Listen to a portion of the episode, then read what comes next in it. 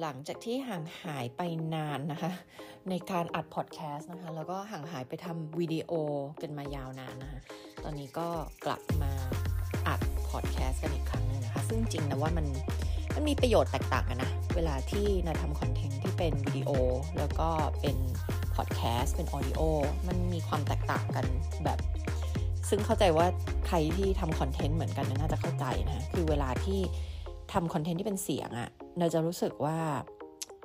มันได้อยู่กับความคิดของตัวเอง มันได้โฟกัสกับสิ่งที่เป็นความคิดความนึกคิดต่างๆที่อยู่ในหัวเราเนี่ยนะคะ อย่างแท้จริงโดยที่เราไม่ต้องโฟกัสว่าแบบ เออเรากำลังมองกล้องอยู่หรือเปล่า เราออกกล้องอยู่แบบผมยุ่งหรือเปล่านะคะหรือว่ากล้องเบี้ยวไหมเรามองเราอยู่ตรงกลางของกล้องหรือเปล่าอะไรเงี้ยนะคะ คือเวลาที่เราใช้อะไรที่เป็นเสียงเนี่ยมันโฟกัสกับแค่ความคิดแล้วก็ พูดออกมานะคะซึ่งนิดาชอบมากเลยพูดจริง ๆ ในฐานะคนที่เป็น introvert คนหนึ่งนะคะก็รู้สึกว่าชอบที่จะทำคอนเทนต์ที่เป็น audio base นะคะก็ ดีใจที่จะได้กลับมาทำคอนเทนต์ทางช่องทางนี้แล้วก็ใช้เสียงนะคะ แต่ว่าวิดีโอเนี่ยก็ไม่หายไปไหนแน่นอนนะคะสำหรับใครที่ติดตามกันอยู่ทาง TikTok นะคะ แล้วก็ YouTube นะคะวิดีโอที่เป็น long form short form ต่างๆ ที่ลงอยู่ใน TikTok Instagram Facebook นะคะก็ยังคงมีอยู่ต่อไปค่ะ ตอนนี้ก็หันมาทำคอนเทนต์ในรูปแบบที่หลากหลายมากยิ่งขึ้นจริงๆ คือคอนเทนต์แบบเดียวกันนั่นแหละ แต่ว่าแค่จะอัดเป็นเสียงหรือว่ามีภาพด้วยอะไรเงี้ยนะคะ ซึ่งอยากให้ทุกคนลองฟังเปรียบเทียบกันดูนะคะระหว่างที่เป็นวิดีโอนะคะแล้วก็เป็นเสียงเนี่ยชอบแบบไหนกันมากกว่านะคะใครที่ฟังอยู่ทาง YouTube ก็คอมเมนต์กันมาด้วยนะคะ ใครที่ฟังอยู่ทางช่องทางแพลตฟอร์มไหนก็ตามเนี่ยนะคะก็ช่วยคอมเมนต์กันมานิดนึงนะคะว่าชอบแบบไหนไม่แน่เราอาจจะเราอาจจะชอบคอนเทนต์ที่เป็นเสียงกันมากกว่าฟังเพลินๆ ไม่ต้องมองไม่ต้องดูเนี่ยนะคะบางคนก็อาจจะชอบคอนเทนต์ที่แบบได้เห็นหน้าค่าตากันมากกว่าเนี่ยอันนี้ก็อยากจะฟัง feedback จากทุกคนเหมือนกันนะคะว่าเป็นยังไงนะคะ สำหรับวันนี้นะคะ หัวข้อที่เราจะมาคุยกันค่ะ หัวข้อที่เราจะมาพูดคุยกันวันนี้นะคะ คือเลือดข้นกว่าน้ำจริงหรือนะคะ ซึ่งเลือดข้นกว่าน้ำนะคะ จะบอกว่าจริงๆแล้วนะคะ มันเป็นสำนวนที่มาจากภาษาอังกฤษแล้วมันเกิดการเข้าใจผิดเกี่ยวกับสำนวนอันนี้นะคะ จริงๆ แล้วสำนวนที่แท้จริงไม่ใช่เลือดข้นกว่าน้ำนะคะ คือไม่ใช่เลือดข้นกว่าน้ำตามความหมายที่เราเข้าใจนะคะว่าเลือดเนี่ยแปลว่าสายเลือดเนี่ยต้องข้นกว่าน้ำอะน้ำเนี่ยเปรียบเทียบเหมือนคนที่ไม่ใช่สายเลือดเราไม่ได้อยู่ในครอบครัวเดียวกับเราอะไรเงี้ยนะคะแต่จริงๆอะค่ะคำพูดจริง ๆ ประโยคจริงๆนะคะคือในภาษาอังกฤษคือ the blood of the covenant is thicker than the water of the womb คือมันตรงข้ามกันเลยค่ะนะคะเลือดที่สร้างขึ้นมาจากการสร้างความสัมพันธ์ต่างๆเนี่ยนะคะมันข้นกว่าน้ำที่อยู่ในวูมอะคือหมดลูกอะค่ะนะคะแปลว่าเขาจะบอกว่าเลือดหรือความผูกพันหรือความสัมพันธ์ที่เราสร้างขึ้นมากับคนที่เราเลือกที่จะสร้างเนี่ย มันเข้มข้น กว่าคนที่เราเกิดมาในร่วมครอบครัวกัน หรือเป็นพี่น้องกัน หรือว่าเป็นสายเลือดกันนะคะอันนี้คือคำพูดที่แท้จริงนะคะที่แบบเต็มๆแบบเวอร์ชันเต็มๆ แต่พอไปถูกย่อว่า blood is thicker than water เนี่ยนะคะเลือดข้นกว่าน้ำคนก็ไปคิดเลยว่า อ๋อเลือดนี่หมายถึงเลือดแบบสายเลือดนะคะซึ่ง อันนี้เป็นความเข้าใจผิดนะแล้วคนก็พูดต่อต่อต่อต่อต่อต่อกันไปโดยที่ไม่รู้นะคะเพราะฉะนั้น EP นี้สำหรับใครล่ะนะ EP นี้นะคะสำหรับใครก็ตามที่รู้สึกว่าเราเกิดมาในครอบครัวเราเลือกเกิดมาในครอบครัวที่แบบเราเลือกไม่ได้เนาะไม่มีใครเลือกได้ว่าจะเกิดในครอบครัวแบบไหนนะคะแล้วถ้าหากว่าเราเลือกเกิดมาในครอบครัวที่คนในครอบครัวเราทำร้ายเราอะไรเงี้ยนะคะ หลาย ๆ ครั้งที่เราพูดถึงเรื่องของนาซิซิซึมอย่างเงี้ยนะคะหลายคนอาจจะเกิดมาแล้วมีสมาชิกครอบครัว มีพ่อมีแม่ มีหลาย ๆ คนในครอบครัวเนี่ยนะคะ ไม่ได้มีความรักหรือความอบอุ่นหรือความหวังดีให้กับเรานะคะหรืออาจจะมีบางอย่างที่ไม่ได้เติมเต็มในความรักความสัมพันธ์ที่เราต้องการที่จะมีนะคะเราเลือกไม่ได้ นะคะเราเลือกไม่ได้ หลายๆครั้งนี้เราจะพูดถึงเรื่องของ radical acceptance นะคะ ซึ่งใครที่ยังไม่ได้ฟัง EP นี้แนะนำเลยนะคะ radical acceptance เนี่ยมันเป็นสิ่งที่สำคัญมากนะคะ ถ้าว่าเราพบว่าเราเกิดมาในครอบครัวแบบนั้นนะไม่มีครอบครอบครัวใคร perfect หรอกนะคะแต่ว่าคนที่จะ relate กับคำพูดนี้หรือว่า EP นี้มาก ๆ เนี่ย ก็คือคนที่แบบเกิดมาในครอบครัวที่รู้สึกว่าโหเติบโตแมาไม่ไม่ได้รับความรักเลย นะคะหรือได้รับความรักบ้างนะคะจะได้รับความรักจากพ่อไม่ได้รับความรักจากแม่ หรือตรงข้ามกันหรือยังไงก็แล้วแต่เนี่ยนะคะ ก็อยากจะให้กำลังใจค่ะ ว่าเราเลือกเกิดไม่ได้หรอก เราเลือกเกิดไม่ได้ว่าเราจะเกิดในครอบครัวแบบไหนนะเพราะถ้าทุกคนเลือกได้ทุกคนก็ต้องเลือกเกิดในครอบครัวที่สมบูรณ์แบบถูกไหมคะดังนั้นนะคะนอกจากยอมรับความจริงแล้ว มันยังมีอีกสิ่งหนึ่งที่เราสามารถทำได้ก็คือเราเลือกได้นะคะ เราเลือกครอบครัวใหม่ที่จะสร้างขึ้นมาได้นะคะหรือที่เราเรียกว่า family of creation นะคะครอบครัวเดิมที่เราเกิดมาเนี่ย เราเลือกไม่ได้นะเราเรียก family of origin นะคะทีนี้ family of creation ของเราเนี่ยนะคะก็จะเป็นครอบครัวที่เราสร้างขึ้นมา ไม่ได้แปลว่าต้องแบบแต่งงานมีลูกไม่ใช่แบบนั้นอะแฟนสามีภรรยาลูก อันนี้ก็ส่วนหนึ่งของ family of creation นะคะแต่ คนอื่นๆที่อยู่ใน family of creation ของเราก็คือเพื่อนของเรานะคะเพื่อนรักนะคะคนวงในนะคะคนที่เราคบค้าด้วยนะคนที่อยู่ใน network ต่างๆ ของเราสิ่งเหล่านี้คนเหล่านี้เราสามารถที่จะเลือกได้นะคะเพราะฉะนั้นแทนที่เราจะเอาพลังงานนะคะทั้งหมดของเราไปโฟกัส กับการที่คิดว่าทำไมทำไมล่ะ ทำไมพี่น้องฉันไม่เป็นแบบที่ฉันต้องการ หรือทำไมครอบครัวฉันไม่ได้รักฉันแบบที่ฉันต้องการนะคะ EP เนี้ยไม่ได้มาพูดเรื่องการให้อภัย ไม่ได้มาพูดเรื่องการไปทำความเข้าใจกับ สิ่งที่เกิดขึ้นกับคนเหล่านั้นกับคนในครอบครัวเรา ไม่ได้ไปพูดเรื่องของออการส่งต่อทรมานะคะเพราะว่าเราพูดถึงเรื่องนั้นกันมาเยอะพอสมควรแล้วแล้วก็จะไปพูดถึงใน EP อื่นๆนี่นะคะแต่ว่าวันนี้อยากจะมาโฟกัสที่การสร้าง Family of Creation นะซึ่งเดี๋ยวจะมี 7 วิธีเออไม่ใช่ 7 วิธี 7 ขั้นตอนนะคะในการที่เราจะสร้าง Family of Creation ของเราได้ยังไงนะคะแล้ว Family of Creation เนี่ย อันเนี้ยจะบอกว่า ถ้าเรารู้จักวิธีการแล้วเรามีความตั้งใจกับมันนะคะ เราจะสามารถสร้าง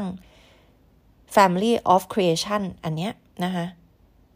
แบบที่ทำให้เรารู้สึกมีความเติมเต็ม มีความสุขนะคะในชีวิตได้เลยนะคะแล้วเราก็จะมี Support System ของกลุ่มคนเหล่านี้นะคะที่เรา support ซึ่งกันและกัน รักกันเติมเต็มช่วยเหลือซึ่งกันและกันนะคะจะบอกว่า ขั้นตอนเหล่านี้นะกว่าเราจะทำความเข้าใจยอมรับความจริงต่างๆ เหล่านี้ได้นะคะมันก็เป็น journey เป็น journey ในการเยียวยาจิตใจ journey ในการพัฒนาตัวเองนะคะซึ่งใครที่ยังไม่ได้ลงทะเบียนอันนี้ขอขอประชาสัมพันธ์เรื่องเวิร์กช็อปนิดนึงนะคะ radical healing workshop ของเรา 25 26 พฤศจิกายนนะคะ อย่าลืมเจอกันเราจัดที่อินเตอร์คอนที่เพลินจิตนะคะ มา ชวนคนที่รู้จักชวนคนที่รักมาด้วยกันได้หมดเลยนะคะ ก็จัด 2 วันนะคะ ปีละหน ก็จะเป็นเวิร์กช็อปเยียวยาบาดแผลทางจิตใจนะหรือจะจะเรียกว่าปม เรียกว่าบาดแผลทางจิตใจ childhood wounds นะคะ unresolved trauma อะไรต่างๆ ใครที่มีความเชื่อที่เป็นลบๆเกี่ยวกับตัวเองเนาะไม่ว่าจะฉันดีไม่พอฉันไม่คู่ควรกับความรักนะคะ เราเป็นคนไม่เก่งหรืออะไรต่างๆ เหล่านี้นะคะ แล้วมันทำให้เรามีผลลัพธ์ในชีวิตในแบบที่เราไม่ได้ต้องการอะนะคะต้องการเปลี่ยนผลลัพธ์ในชีวิตนะคะต้องการเยียวยาจิตใจ เยียวยาบาดแผลต่างๆ จากวัยเด็กจากอดีตนะคะก็มาเข้าเวิร์กช็อปนี้นะคะวันที่25 26พฤศจิกานะคะทีนี้กลับเข้าเรื่องของเรานะคะเดี๋ยวจะพูดถึงเจ็ดเจ็ดขั้นตอน นะคะเจ็ดขั้นตอนในการที่เราจะสร้าง Family of Creation ของเรานะะมีอะไรบ้าง มาที่ขั้นเดี๋ยวไปกันทีละสเต็ปเลยนะคะขั้นตอนที่หนึ่งคือให้เราต้องแบบคิดสะท้อนตกผลึกกับตัวเราเองก่อนนะคะว่าคนแบบที่เราอยากจะคบเนี่ยคนในแบบที่จะทำให้เรามีความสุขมีความเติมเต็ม ซึ่งกันและกันเนี่ยนะคะคือคนแบบไหนมันเป็นความสัมพันธ์ประเภทไหนหรอนะคะ อันนี้เราพูดรวมๆเลยนะคะ ไม่ได้ไม่ได้แยกประเด็นว่าเป็นเรื่องแฟนเรื่องเพื่อนเรื่องอะไรอย่างเงี้ยนะคะแต่คนเหล่านี้ที่เราอยากจะให้มีในชีวิตของเราที่เข้ามาอยู่ในชีวิตของเราแล้วความสัมพันธ์เหล่านี้จะเพิ่มคุณค่ากับชีวิตเรานะคะแล้วก็อีกหลักการหนึ่งก็คือที่นาจะใช้คือมันทำให้เราเป็นคนที่ดีมากยิ่งขึ้น การที่มีคนเหล่านี้อยู่ในชีวิตเราทำให้เราเป็นคนที่ดีมากยิ่งขึ้นทำให้เราอยากจะเป็นคนที่ดีมากยิ่งขึ้นนะคะสเต็ปที่หนึ่งการคิดสะท้อนสะท้อนเกี่ยวกับอะไร นอกจากจะต้องคิดว่าเอออยากได้ความสัมพันธ์แบบไหนแล้วเนี่ยนะคะ ก็ให้คิดด้วยค่ะว่าคนเหล่านั้นจะต้องมีค่านิยมอะไรบ้างนะกลับมาที่เรื่องของ values อีกแล้วพูดประจำเลย เรื่อง core values เนี่ยนะคะ values นะคะคนคนนั้นต้องต้องมี values อะไรบ้าง เช่น การเคารพให้เกียรตินะเรื่องของ respect compassion kindness หรือเปล่าเป็นเรื่องความเมตตาความใจดี เป็นเรื่องของ generosity หรือเปล่าความใจกว้างเอื้อเฟื้อเผื่อแผ่หรือเปล่าอะไรเงี้ยนะคะคนเหล่านี้ต้องมี value อะไร คนเหล่านี้ต้องมี belief มีความเชื่ออะไรนะคะอย่างเช่นความเชื่ออันหนึ่งที่นามีก็คือ ความความรับผิดชอบของสังคม และความเป็นอยู่ของโลกอะนะคะเป็นความรับผิดชอบของพวกเราทุกคน อันนี้เป็นความเชื่อของนะนะคะแปลว่าถ้าเรามีความเชื่อแบบนี้ เราก็จะเป็นคนที่พยายามที่จะทำ ส่วนเล็กส่วนน้อย ส่วนใหญ่ส่วนอะไรก็ได้ค่ะ เพื่อสังคมถูกไหมไม่ได้แปลว่าทุกวันฉันออกไปทำงานสังคมทุกวันไม่ใช่ แต่ว่า นอกจากการเติมเต็มความสุขในชีวิตทำตัวเราให้ดีทำตัวเองให้เป็นประโยชน์แก่ตนเอง ครอบครัว คนที่เราต้องรับผิดชอบแล้วเนี่ยนะคะเราก็จะต้องมีส่วนของเราที่ทำเพื่อสังคมเพื่อประเทศเพื่อโลกใบนี้นะคะเพื่อทำให้ชีวิตของคนอื่น ๆ ที่ไม่ได้เกี่ยวกับเราโดยตรงเนี่ย มันดีมากยิ่งขึ้นนะคะนี่เป็นความเชื่อนะว่า สิ่งเหล่านี้การจะทำให้สังคมมันดีทำให้ประเทศมันดีทำให้โลกใบนี้มันดีเนี่ยมันเป็นความรับผิดชอบของคนทุกคน ไม่ใช่คนใดคนหนึ่ง ไม่ใช่ผู้นำประเทศ ไม่ใช่แบบเขาเรียกอะไรรัฐบาลอะไรเงี้ยไม่ใช่ มันคือหน้าที่ของคนทุกคนนะคะ เพราะฉะนั้นเนี่ยคนที่มีความเชื่อแบบนี้เออ เวลาเห็นสิ่งไม่ผิดสิ่งที่ผิด คุณก็ต้องพูด เวลาเห็นสิ่งไม่ถูกต้อง คุณก็ต้องจัดการ เวลาที่มีอะไรที่คุณทำให้สังคมมันดีมากยิ่งขึ้นได้ คุณก็จะทำถูกไหมคะ เพราะฉะนั้นเนี่ย นิดาก็จะค้นพบว่าคนที่อยู่ในวงในของนิดาที่นันเลือกมาอยู่ในกลุ่มเพื่อนเนี่ยนะหรือคนที่เราเลือกที่จะคบในบริบทต่างๆเนี่ยก็จะเป็นคนที่มี belief เนี้ยเหมือนกันนะคะอะสรุปคือต้องเข้าใจอันนี้มันเกิดจากการเข้าใจตนเอง ตระหนักรู้แล้วก็ตกผลึกนะว่าเราอะ ตัวเราเองเป็นคนยังไงแล้วเรามองหาคนแบบไหน ซึ่งเรามักจะมองหาคนที่คล้ายกับเราเนี่ยแหละนะคะในทางที่ดี คล้ายกับเราในทางที่ดีไม่ใช่คล้ายกับเราในทางที่แย่นะคะเพราะฉะนั้นอะเข้าใจว่าเขามี value อะไรเขามี belief แบบไหนคุณมองหาความสัมพันธ์แบบไหนนะคะอะไรคือคุณสมบัติที่สำคัญที่คนเหล่านี้ที่จะมาเป็นสมาชิกในครอบครัวเราเนี่ยจะต้องมีนะคะที่จะมาคบกับเราอยู่กับเรามีความสัมพันธ์กับเราเนี่ยนะคะ เออบางคนอาจจะบอก อุ๊ย ฉันต้องหาคนที่มีเอมพัตตีนะอ่าอันนี้ก็สำคัญสำหรับนิดาก็คือต้องเป็นคนที่มีเอมพัตตีต้องเป็นคนที่มี EQ สูง อันนี้สำคัญมากเลย คือเป็นคนที่มีความฉลาดทางอารมณ์นะคะสำคัญมากๆนะคะซึ่งแต่ละคนเนี่ยก็จะมีคุณสมบัติที่แตกต่างกันไปสำหรับแต่ละคนนะคะว่าเรา เรามองหาแบบไหนอะอะไรที่มันสำคัญสำหรับเรา อันนึงสำคัญสำหรับเราก็อาจจะไม่ได้สำคัญสำหรับคนอีกคนนึงก็ได้ถูกไหมคะเพราะฉะนั้นเราต้องรู้ค่ะว่าอะไรที่มันสำคัญสำหรับเราบ้างนะคะอันที่สองสเต็ปที่สองก็คือว่าให้เราลองมองไปสิในกลุ่มเพื่อนต่างๆ ของเรากลุ่มที่ทำงาน ญาติของเรา กลุ่มเออสมาคมอะไรต่างๆ ที่เราเป็นสมาชิกอยู่อะไรต่างๆ เนี้ยนะคะ เพื่อนใน Facebook เพื่อนใน LinkedIn เพื่อนในตามโซเชียลมีเดียต่างๆนะคะมีใครบ้างหรอที่ เออเขามีค่านิยมตรงกับเรา เขามี values เหมือนกับเรานะคะแล้วเราก็ต้องระบุออกมาให้ได้ว่าคนเหล่านี้คือใคร แล้วเราคิดอนุมานต่อได้เลยค่ะว่า คนที่เป็นเพื่อนรักกับเราที่มี values คล้ายเรามี belief คล้ายเราเนี่ยเขาก็มักจะมีเพื่อนคนอื่นๆน่ะที่คล้ายเราอีกถูกไหมคะ เพราะฉะนั้นหนึ่งวิธีการให้เขาแนะนำเราให้รู้จักกับเพื่อนๆของเขาเนี่ยจะดีมากเลยถูกไหมคะ เออ ก็คือเรียกง่าย ๆ ว่าเพื่อนของเพื่อนเรานั่นแหละนะคะเออนะคะเราก็จะมองออกไปแล้วเราก็จะหา แล้วนอกจากนี้เรายังต้องพาตัวเองไปอยู่ในที่ใหม่ ๆด้วยค่ะนะอย่าติดอยู่ใน วงสังคมเดิมๆ กลุ่มคนเดิมๆ แล้วกลุ่มไหนไม่ work ก็ออกมาถอยออกมาซะนะคะอย่าเสียเวลาค่ะ มันไม่ได้ผิดการจะเลิกคบ การจะถอยห่างออกมา การจะ slow fade จากใครสักคนหนึ่งที่เรารู้สึกว่าไม่ตอบโจทย์เนี่ยนะคะ มันไม่ได้เป็นเรื่องผิดเลยนะคะ อืม มันคือการที่คุณมีเมตตากับตัวเอง มี compassion กับตัวเอง แล้วก็เคารพ value ต่างๆ เคารพเวลาตัวเองนะคะ แล้วก็มี intention มีความตั้งใจ ในการพิจารณาว่าคุณควรจะใช้เวลากับคนแบบไหน เพราะฉะนั้นมันไม่ได้ผิดนะคะอย่ามองว่ามันเป็นเรื่องที่ผิดหรือว่าเป็นเรื่องที่ไม่ดี หลายๆครั้งบางที โดยเฉพาะคนเอเชียนะคือกลัวความขัดแย้ง อืมก็เลยเลือกทนอยู่ในความสัมพันธ์ที่มันไม่ใช่นะคือการที่เราจะเอาตัวเองมาอยู่ในที่ที่มันใช่ มันก็ต้องเอาตัวเองออกมาจากที่ที่ไม่ใช่ก่อนถูกไหมคะไม่งั้นมันก็กินเวลากินพลังงาน กินทุกอย่างของเราอยู่เนี้ยนะคะแล้วมันก็ทำให้เราไม่ happy นะคะ อะอย่ากลัวที่จะเอาตัวเองออกไปอยู่ในสิ่งแวดล้อมใหม่ๆนะแล้วก็ลองคิดค่ะว่าคนประเภทแบบที่เราอยากจะคบอะเขามักจะอยู่ที่ไหนกันหรอเขา hang out ที่ไหนกันหรอนะเขาน่าจะมีกิจกรรมประมาณไหนหรอนะคะเขาน่าจะเป็นเพื่อนของเพื่อนของเพื่อนของคนไหนที่เรารู้จักอยู่แล้วหรออะไรเงี้ยนะคะ แล้วก็มันต้องลงทุนค่ะ ใครที่ฟังมาถึงจุดนี้รู้สึกว่าโอ้โหมันต้องทำเยอะจังเลยเนาะการจะมีไอ้ family of creation แบบที่ฉันต้องการเนี่ยนะคะ แน่นอนค่ะนะคะ เพราะว่า มันเป็นเรื่องที่สำคัญในชีวิตเราก็ต้องลงทุนกับมันสิคะนะคะถ้าหากว่าเราเราไม่ลงทุนกับมันแล้วมันจะมาจากไหนอะถูกไหมนะคะแล้วใครที่เคยฟังเรื่องที่นาชอบพูดถึงก็คือเรื่องงานที่เขาวิจัยเกี่ยวกับผู้ใหญ่ที่ยาวนานที่สุดของ Harvard นะ Harvard University เนี่ย ก็คือเรื่องของมนุษย์นะคะที่เขาพบว่าการที่มนุษย์คนหนึ่งเนี่ยจะมีชีวิตที่ยืนยาว มีความสุขสุขภาพดีเนี่ย ปัจจัยไม่ใช่เรื่องการไปฟิตเนสไม่ใช่เรื่องออกกำลังกาย ไม่ใช่เรื่องกินอาหารนะ แต่เป็นเรื่องของคุณสมบัติ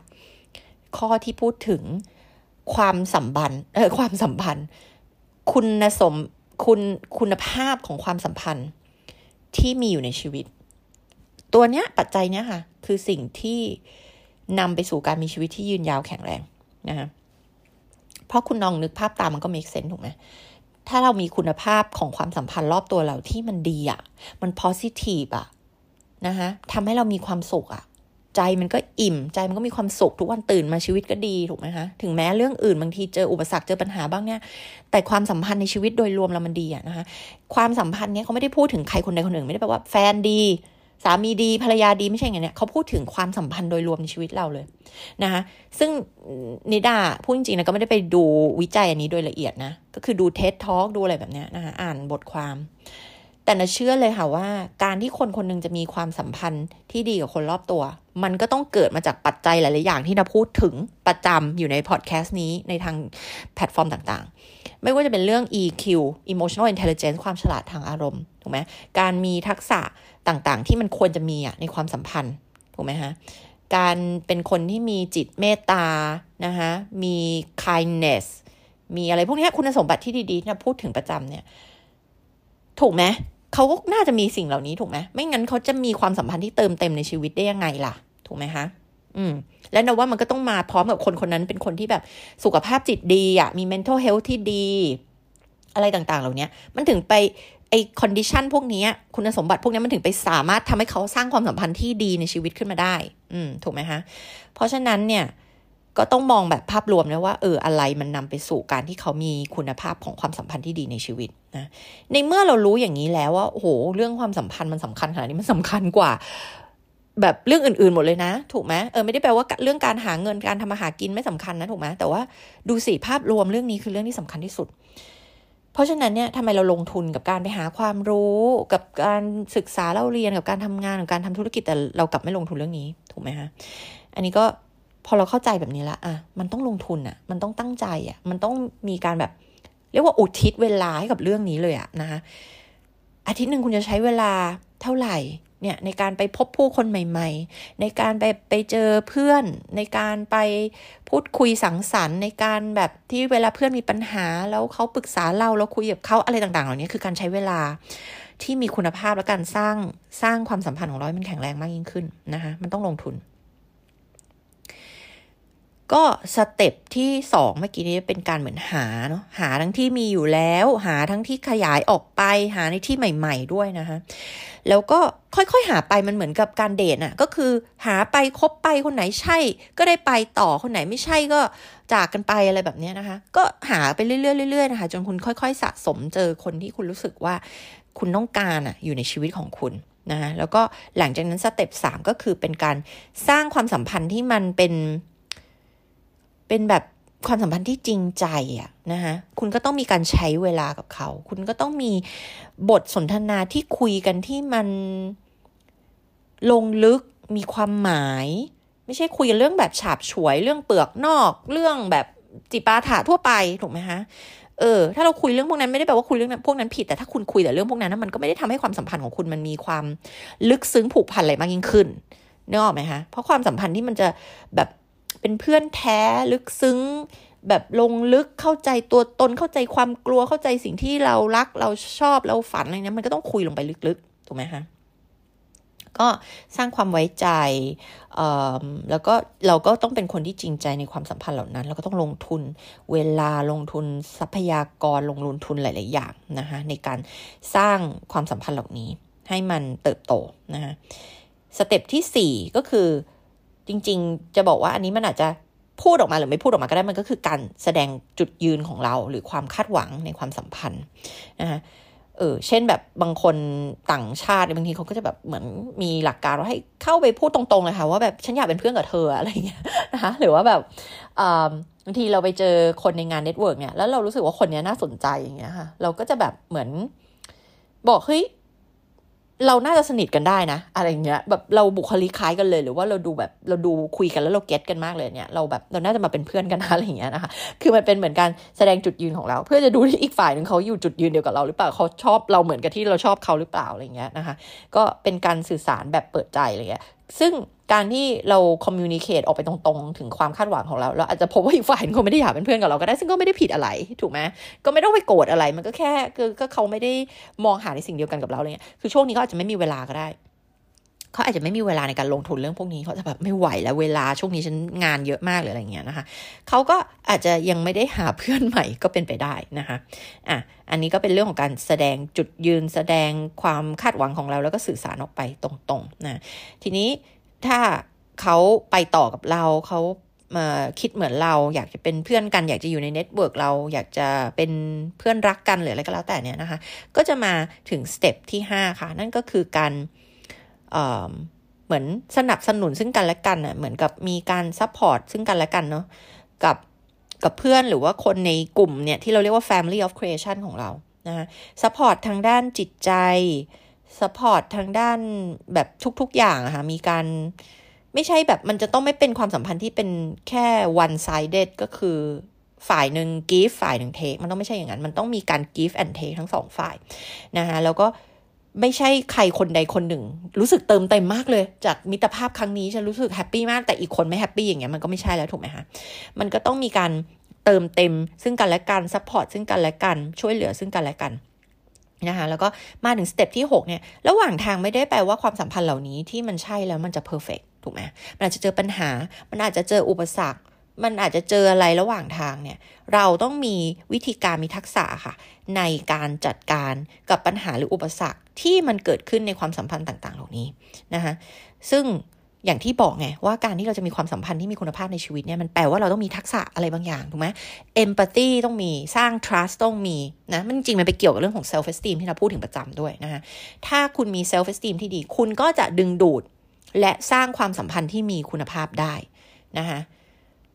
จริงไหมคะ ซึ่งใครที่รอเข้า uh, radical confidence เนาะ workshop เรื่อง self esteem เนี่ยนะคะ วันที่ออกมาแล้วนะคะ เป็นช่วงปลายเดือนมกรานะคะ ใครที่อยากอยากรู้อยากลงทะเบียนก็สอบถามมาทาง Line แอดโคชนิดาได้เลยนะคะอะ self esteem นะคะเป็นหนึ่งปัจจัยสำคัญเลย พอเรา self esteem ต่ำเนี่ย เราไปเจอคนดีๆ เราก็ไม่อยากจะไปคบกับเขาเพราะเราเรารู้สึกว่าเราด้อยกว่า เราไม่ดีพอเราไม่คู่ควรที่จะเจอคนดีๆ เหล่านี้เพื่อนดีๆ เหล่านี้นะแล้วมันจะรู้สึกแปลกแยก มันจะรู้สึกผลักกันออกไปเหมือนน้ากับน้ำมันนะคะต่อให้เราไปเจอคนที่ดี ต่อให้เรามีโอกาสเจอคนที่ดี สักวันคุณก็จะบ่อนทำลายผลลัพธ์ตัวเองค่ะ ในในบริบทนี้ก็คือคุณก็จะทำยังไงก็ได้ให้ ให้ความสัมพันธ์ของคุณกับคนคนนี้มันพังลงในที่สุด หรือมันแบบไปต่อไม่ได้ในที่สุด โดยรากของปัญหานี้ก็คือการขาด self esteem นะคะเพราะฉะนั้นเนี่ยเราไม่ได้พูดถึงเรื่อง self esteem ในในขั้นตอนเหล่านี้ แต่จะบอกขอพูดแทรกค่ะว่า นี่แหละเรื่อง self esteem มันส่งผลต่อคุณภาพความสัมพันธ์ด้วยนะคะ เพราะฉะนั้นก็ต้องเป็นเรื่องที่เราต้องพัฒนานะคะทีเนี้ยพอเรา self esteem สูง มันก็จะทำให้เราแบบมี resilience ด้วยนะ ที่พูดถึงตลอดมีทักษะในการแก้ปัญหาต่างๆ คือเชื่อเพราะ self esteem มันเกี่ยวกับความเชื่อว่าเราจะสามารถฝ่าฟันอุปสรรคต่างๆ สร้างชีวิตสร้างความสัมพันธ์ที่เราต้องการได้ถูกไหมคะเพราะฉะนั้นเนี่ย พอเรามี self esteem ที่ดี เราก็เจออุปสรรคเจออะไร เราก็จะ handle มันได้ดีไงนะคะไม่ใช่ว่า อุ๊ย คนนี้เป็นเพื่อนเพื่อนที่เราอยากให้อยู่ในวงสังคมของเรา แล้วพอเจอปัญหานิดนึงไม่พอใจอ่าแล้วเราก็เออแบบงั้นอะไรดีอะทะเลาะกับคนนี้ไปเลยดีกว่า โกรธคนนี้ไปเลยดีกว่าอะไรเงี้ย อันนี้แปลว่าเราขาด EQ ละ เราขาด self esteem ละ ถูกไหมคะ ราะฉะนั้นนะในสเต็ปที่ 6 คือเราต้องมีทักษะเราต้องมี self esteem เราต้องมีหลาย ๆ อย่างค่ะ ที่จะไป handle พวกความท้าทายต่าง ๆ ที่มันเกิดขึ้นในความสัมพันธ์เหล่านี้ได้นะ ต่อให้มันเป็นความสัมพันธ์ที่ใช่แล้วอยากให้มีในชีวิตไม่ได้แปลว่ามันเป็นความสัมพันธ์ที่ perfect แล้วไม่เคยมีปัญหานะคะไปที่สเต็ปอะเมื่อกี้ขอขอแทรกนิดหนึ่งว่าอะตัวอย่างอย่างเช่นแบบสมมติเรากำลังพูดถึงสามีภรรยาอย่างเงี้ย family of creation ก็รวมไปถึงสามีภรรยาลูกด้วยถูกไหม ถ้าความสัมพันธ์ของคนคุณกับลูกเริ่มมีปัญหาคุณทำไง คุณจะทิ้งลูกหรอ มันทิ้งทิ้งลูกไม่ได้ถูกไหมคุณจะปล่อยให้ความสัมพันธ์มันแย่ลงไปเรื่อยๆหรอ ถูกไหมไม่สิ คุณก็ต้องหาวิธีแก้ไขสิถูกไหมถ้าความสัมพันธ์กับแฟนของคุณมันแย่ คุณจะปล่อยไว้เฉยๆเงี้ยไม่ ถ้าคุณ self esteem สูงนะคะถ้าคุณรับผิดชอบในผลลัพธ์ของตัวเอง คุณต้องรู้ว่ามันต้องมีอะไรบางอย่างที่คุณจะทำให้ความสัมพันธ์มันดีขึ้นได้ ถูกไหมคะ เพราะฉะนั้นเนี่ยอาจจะ หา relationship coach ไหมนะคะไปเรียนเวิร์กช็อปพ่อแม่ไหมนะ ซึ่งเราจัดวันที่9กับ10ธันวาคมนะคะสำหรับใครที่เข้าอยากจะมาเข้า awaken um, parents workshop ของเรานะ เรื่องของการเลี้ยงลูกให้มี self esteem ที่สูง เราก็จะต้องมีการลงทุนแล้วก็ต้องมีการคิดค่ะ ว่าเราจะแก้ไขยังไงให้ความสัมพันธ์เหล่านี้มันดี เราจะไม่ปล่อยให้มันแย่ ทั้งๆทที่เราเราอยากให้มันดีนะทั้งหมดนี้ก็จะอยู่ในสเต็ปที่6นะ ก็คือการก้าวข้าม แล้วก็เอาชนะปัญหาต่างๆ ให้ได้นะในความสัมพันธ์ต่างๆ เหล่านี้นะแล้วก็มาที่ step สุดท้ายนะคะ step สุดท้ายเนี่ยเป็นเรื่องของการเติบโต แล้วก็ปรับเปลี่ยนตัวเอง ยืดหยุ่นตัวเองนะคะเพราะว่าอะไร อันนี้เป็น step ที่ชอบพูดถึงมากนะคะก็คือ เมื่อคุณเติบโตเมื่อคุณพัฒนาไปเนี่ยนะซึ่งดา ตั้งสมมติฐานว่าทุกคนที่ฟังอยู่ในช่องนี้ แล้วฟังคอนเทนต์ของนิดาคือคนที่ชอบพัฒนาตัวเอง ถูกไหมไม่งั้นคงไม่มาฟังช่องนี้นะคะเมื่อเราเติบโตชีวิตมันผ่านไปแต่ละปี แต่ละปีแต่ละปีไปเนี่ยค่ะ อยากให้ทุกคนเข้าใจอย่างนี้นะคะว่า ครอบครัวที่เราเลือกเนี่ย family of creation ของเราเนี่ย มันก็จะพัฒนาไปตามตัวเราด้วย พัฒนาไปตามตัวเราที่เราพัฒนานี่แหละนะคะ แปลว่าห้าปีที่แล้วเราครบคนแบบไหนเนี่ย ไม่ได้แปลว่าวันนี้เราจะต้องคบคนแบบนี้ และอีกห้าปีต่อจากนี้ไม่ได้แปลว่าคนที่เราครบจะต้องเป็นทั้งหมดที่เราครบอยู่วันนี้ เพราะพอเราเติบโตไปเรื่อยๆเติบโตไปเรื่อย ๆ นะคะคนที่อยู่แวดล้อมตัวเราก็จะเปลี่ยนไปด้วยค่ะ เราจะเปลี่ยนไปในทางที่ดี เพราะว่าเราได้เราได้พัฒนาตัวเองไปนะคะมันเป็นธรรมชาติอะค่ะนะคะมันเป็นธรรมชาติ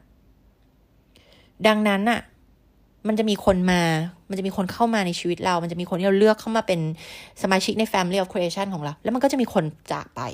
อันนี้เป็นธรรมชาตินะคะมันเป็นเหมือนธรรมชาติของชีวิต มันมีคนมาแล้วก็มีคนไป มีคนมาแล้วก็มีคนไป แล้วมันโอเคค่ะ มันไม่ได้แย่ มันไม่ได้เป็นอะไรนะคะ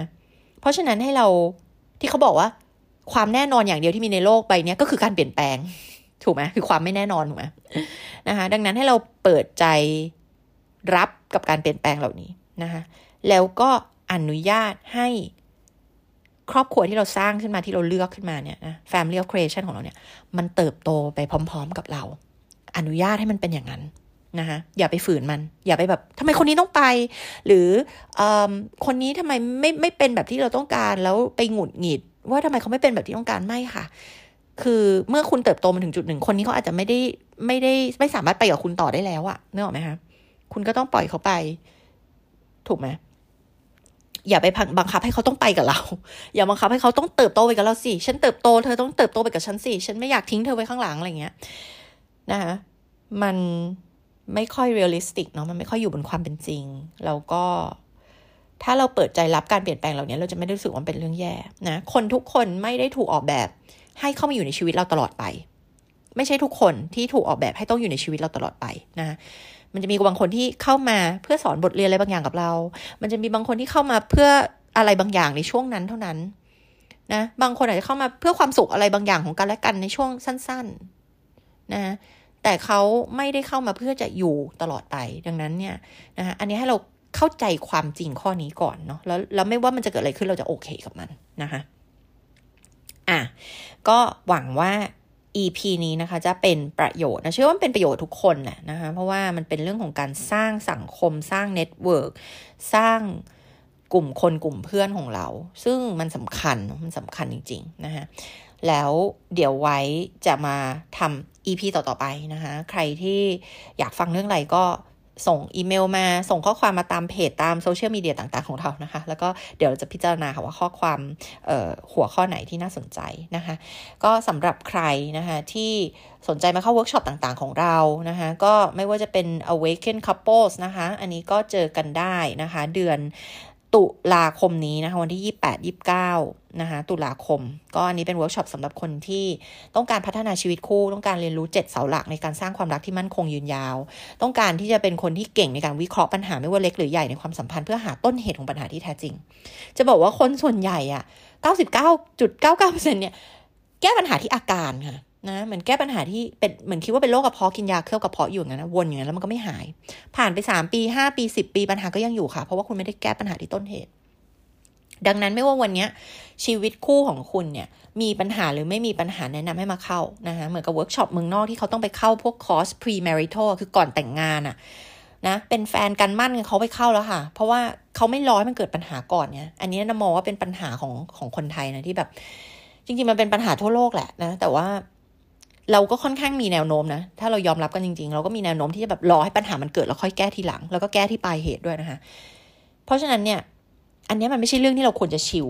อันนี้ไม่ใช่เรื่องที่แบบเออรอมันเกิดแล้วค่อยค่อยค่อยแก้ เพราะว่าบางทีมันทูเลตละมันสายเกินไปนะคะ เพราะฉะนั้นเนี่ยวันนี้แต่งไม่แต่ง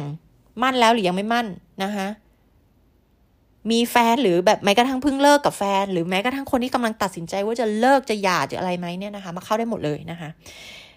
วิชาที่คุณจะได้เรียนอะ่ะ บอกเลยค่ะคุณมันเป็นอะไรที่ล้ำค่ามาก ๆ นะคะ ส่วนเวิร์กช็อปเยียวยาจิตใจเมื่อกี้พูดไปละ radical healing นะคะ and cognitive rewiring มันเป็นเรื่องของการไปเปลี่ยนความคิดความเชื่อในสมองในจิตใต้สำนึกเราด้วยนะคะ แล้วก็เยียวยาบาดแผลต่างๆ ที่ยังไม่ได้รับการเยียวยาจากวัยเด็ก แล้วก็จากเหตุการณ์ในอดีตต่าง ๆ ของเรา อันนี้ก็เจอกันได้ยี่ห้ายี่หกพฤศจิกายนนะคะ แล้วก็เวิร์กช็อปสุดท้ายของปีนะคะ ซึ่งจัดปีละหนก็จะเป็น awaken parents นะคะนี่สำหรับพ่อแม่หรือครูหรือใครที่ทำงานกับเด็กนะคะเด็กเล็กเด็กวัยรุ่นอะไรเงี้ยได้หมดเลยนะคะ ใครที่มีลูกมีหลานได้หมดเลยค่ะนะคะไม่จำเป็นต้องเป็นพ่อแม่อย่างเดียวนะคะหรือคนที่เตรียมตัวจะมีลูกนะคะมาเรียนรู้ไว้ก่อนเลยค่ะนะคะลูกเล็ก ลูกโตลูกวัยรุ่น หรือกำลังเตรียมมีลูกได้หมดเลยนะคะ คุณจะได้เรียนรู้วิธีการเลี้ยงลูกของคุณเนี่ยนะคะให้มี self esteem ที่สูง แล้วทำไงไม่ให้คุณส่งต่อความเชื่อผิดๆที่คุณมีในตัวเองที่คุณไปรับมาจากรุ่นรุ่นรุ่นรุ่นก่อนนั้นเนี่ยทำไงมันจบที่รุ่นของคุณแล้วไม่ส่งต่อนะคะทำไงลูกทำไงคุณดึงศักยภาพสูงสุดของลูกคุณออกมาได้ทำไงให้ลูกคุณเติบโตไปเป็นคนคุณภาพ ทั้งต่อตนเองต่อครอบครัวต่อสังคมนะคะทำไงให้เขาเป็นคนคุณภาพของสังคม ทำยังไงให้เขารู้จักวิธีการสร้างชีวิตที่มีความหมายและมีความสุขอย่างแท้จริง ซึ่งอันนี้น่าเป็นห่วงมากนะกับคนเจเนอเรชันเด็กยุคใหม่ ที่เขาไม่รู้ว่าเขาไม่มีพิมพ์เขียว เขาไม่รู้บลูพรินต์ในการสร้างชีวิตที่มีความสุขอย่างแท้จริง เพราะว่าเขาเสพโซเชียลมีเดียเยอะมากนะจนบางทีเขาไม่รู้ว่าความสุขที่แท้จริงต้องสร้างยังไงนะคะแล้วเราอยากคิดนะคะว่าแค่การที่เด็กมีการศึกษาที่ดี มีเงินหาเงินเก่งนู่นนี่นั่น ทุกวันนี้เราเห็นอยู่แล้วนะคะ คนที่ประสบความสำเร็จแต่เป็นซึมเศร้า นอนไม่หลับ เป็นโรควิตกกังวล anxiety เครียด สุดท้ายแบบนี้เราไม่เรียกว่าเป็นความสำเร็จในชีวิตนะถ้าสำเร็จมีตำแหน่งเป็นที่ยอมรับในสังคม มีชื่อเสียงนะหาเงินได้เยอะๆ แต่สุดท้ายคุณไม่มีความสุขอะ่ะคุณต้องไปโรงพยาบาลไปหาไปหาคุณหมอ คุณต้องอกินยานอนหลับ คุณต้องเครียดอะไรเงี้ยเหล่านี้มันไม่ใช่ความสุขในชีวิตที่แท้จริงนะ เพราะฉะนั้นเนี่ยเราเห็นตัวอย่างกันมาละเราอย่าให้ลูกหลานเราต้องเป็นแบบเดียวกันเลยนะคะมาเรียนรู้วิธีการที่จะทำยังไงคะที่เราจะสร้างเด็กที่มีคุณภาพ แล้วก็ให้เขาอะรู้จักที่จะสร้างชีวิตที่มีความสำเร็จแบบที่แท้จริงในฉบับฉบับของเขา ซึ่งความสำเร็จที่แท้จริงจะต้องมาพร้อมความสุขนะ เพราะความสำเร็จที่ไม่มีความสุขอันนี้ไม่ได้ถือว่าเป็นความสำเร็จแล้วอันนี้เป็นความล้มเหลวแล้วนะคะ ก็มาเจอกันได้นี้วันที่9ถึง10ธันวาคมนะคะก็สอบถามปรึกษาเข้ามาก่อนได้เลยนะว่าเคสของคุณสถานการณ์ของคุณเนี่ยเหมาะกับเวิร์กช็อปอะไรบ้างนะคะบางคนบอกอุ้ยเวิร์กช็อปอันนี้ก็สนใจอันนั้นก็สนใจ อันนี้ก็สนใจแล้วอันไหนจะเหมาะที่สุดล่ะนะแล้วถ้าเลือกเข้าหนึ่งอันต้องเข้าไหนก่อนแล้วอะไรควรจะเข้าก่อนเข้าอีกอันนึงอะไรอย่างเงี้ยนะคะก็ปรึกษามาได้เลยนะคะ จองเวลาเข้ามาคุยกันได้เลยนะคะ ทางออนไลน์นี่แหละนะคะ แล้วก็ ใครที่จะลงทะเบียนก็ติดต่อมาได้ทาง Line แอดเลยนะคะ แล้วก็หวังว่า EP วันนี้นะคะจะมีประโยชน์มาก ๆ นะคะ แล้วเดี๋ยวเรากลับมาพบกันใน episode ต่อ ๆ ไปค่ะ กับโคชนิดาพอดแคสต์ค่ะ แล้วก็สำหรับใครที่ต้องการติดต่อเออติดตามเนื้อหาธุรกิจนะ เดี๋ยวจะกลับมาทำต่อแล้วกับ EP ใหม่ ๆ นะคะ ใน The Expert Entrepreneur ยังไงก็กด subscribe กดติดตามกันไว้ด้วยนะคะ แล้วเดี๋ยวเราพบกันค่ะ อย่าลืมกด subscribe กด follow แล้วก็กดรีวิวดาวให้เราด้วยนะคะ จะช่วยเราได้มากๆเลยค่ะ แล้วเดี๋ยวไว้เรากลับมาพบกันกับ EP ต่อไปของโคชนิดาพอดแคสต์ค่ะ